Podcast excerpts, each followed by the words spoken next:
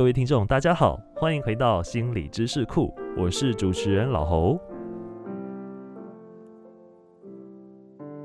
前几天的时候，我和我的一个高中同学去吃饭，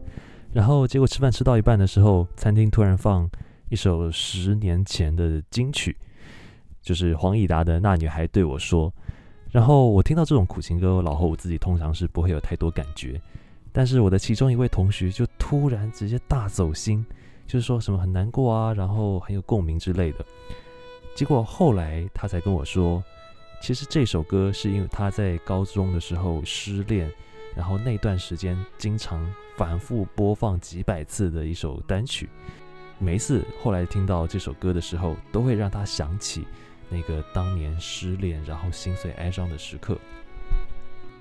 各位观众，你也有曾经类似的经验吗？有没有一首歌会让你想到心碎哀伤的时刻？有没有一首歌会让你想到读书奋战的岁月？有没有一首歌代表了你某个难忘的回忆？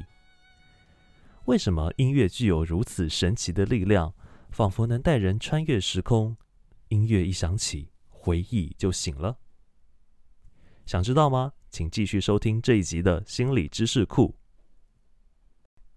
本节目由心理知识库赞助播出。心理知识库是由台大心理系学生所营运的科普 podcast 频道。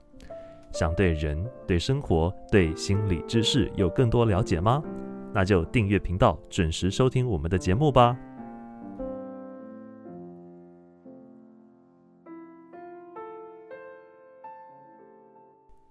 如果我们想要知道音乐的奥秘，那就让我们先来看看人类的记忆是怎样运作的。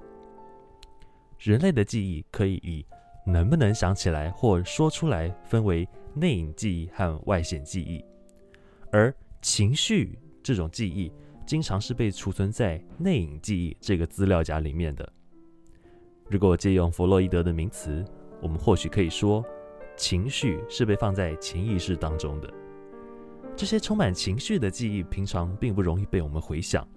我们很难想起说在某一个时间、某一个时刻，我们到底是怎样的感受、怎样的感觉。但是脑中负责情绪的这个部位却和负责听音乐的部位有着密切往来。当我们带着强烈的情绪或感受去聆听音乐的时候，音乐这个脑区就会不知不觉中和情绪产生连结，这些连结平常不容易被我们的意识察觉，但是一旦同样的音乐再次响起，这个连结就会刺激情绪相关的脑区，而这些被典藏起来的情绪就容易被这样释放出来了。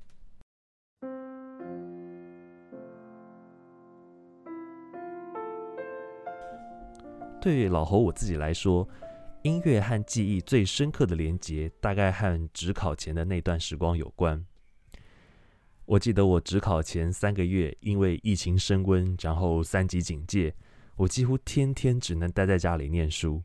而且大多数的时候，每天几乎作息都一样，我所有的时间都花在读书上面，以至于说考完指考，然后上了大学，放完暑假以后，我几乎都对于指考前那段生活没有太多的印象。更别提当时所承受的庞大压力与焦虑，更是完全都已经想不起来。直到最近的某一天，我偶然听到清风的《起风了》，这首歌也是我指考前经常听的一首歌。在音乐当中那种激励人心的歌词和旋律，像极了指考前的心情。我才想起了指考前那段辛苦、闷热、压力爆表、焦虑满点的时光。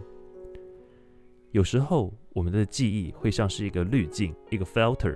会自动帮我们过滤掉某一段不好的时光，让我们误以为过去的某一个时间其实还不错，或是一片空白。其实那个时候的你可能是在经历一段难熬的情绪。但是同样的，这种时光也可以被音乐唤起。如果你想要和过去某个挺过艰难时刻的自己对话，也许听听当时的歌单会是不错的办法。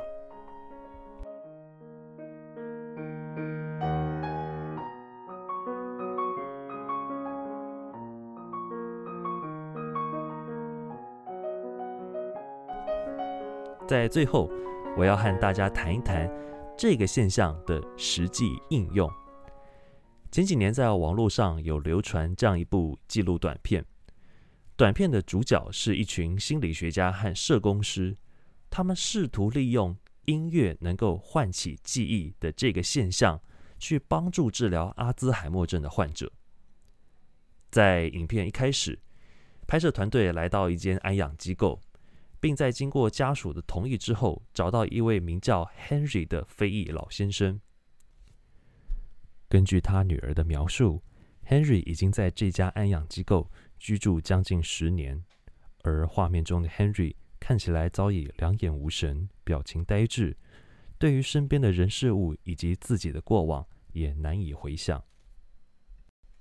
但是当研究团队经由 Henry 的女儿提供他从前喜欢的歌单之后，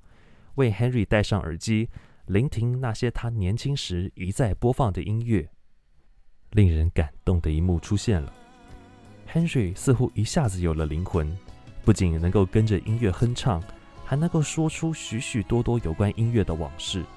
甚至是尘封已久的年轻时的回忆，包括像是自己热爱的乐团、歌曲，甚至是自己年轻的往事。 It's yesterday once more。 虽然音乐能够唤起记忆，相关的神经机制还需要心理学家和精神医学专家的共同努力，但是我们相信，如果假以时日，这个有趣的现象应该还能为医学、艺术以及心理学本身带来更多的贡献。以上就是这一期的内容，喜欢我们的话可以订阅我们的频道。我是老侯，我们下次见。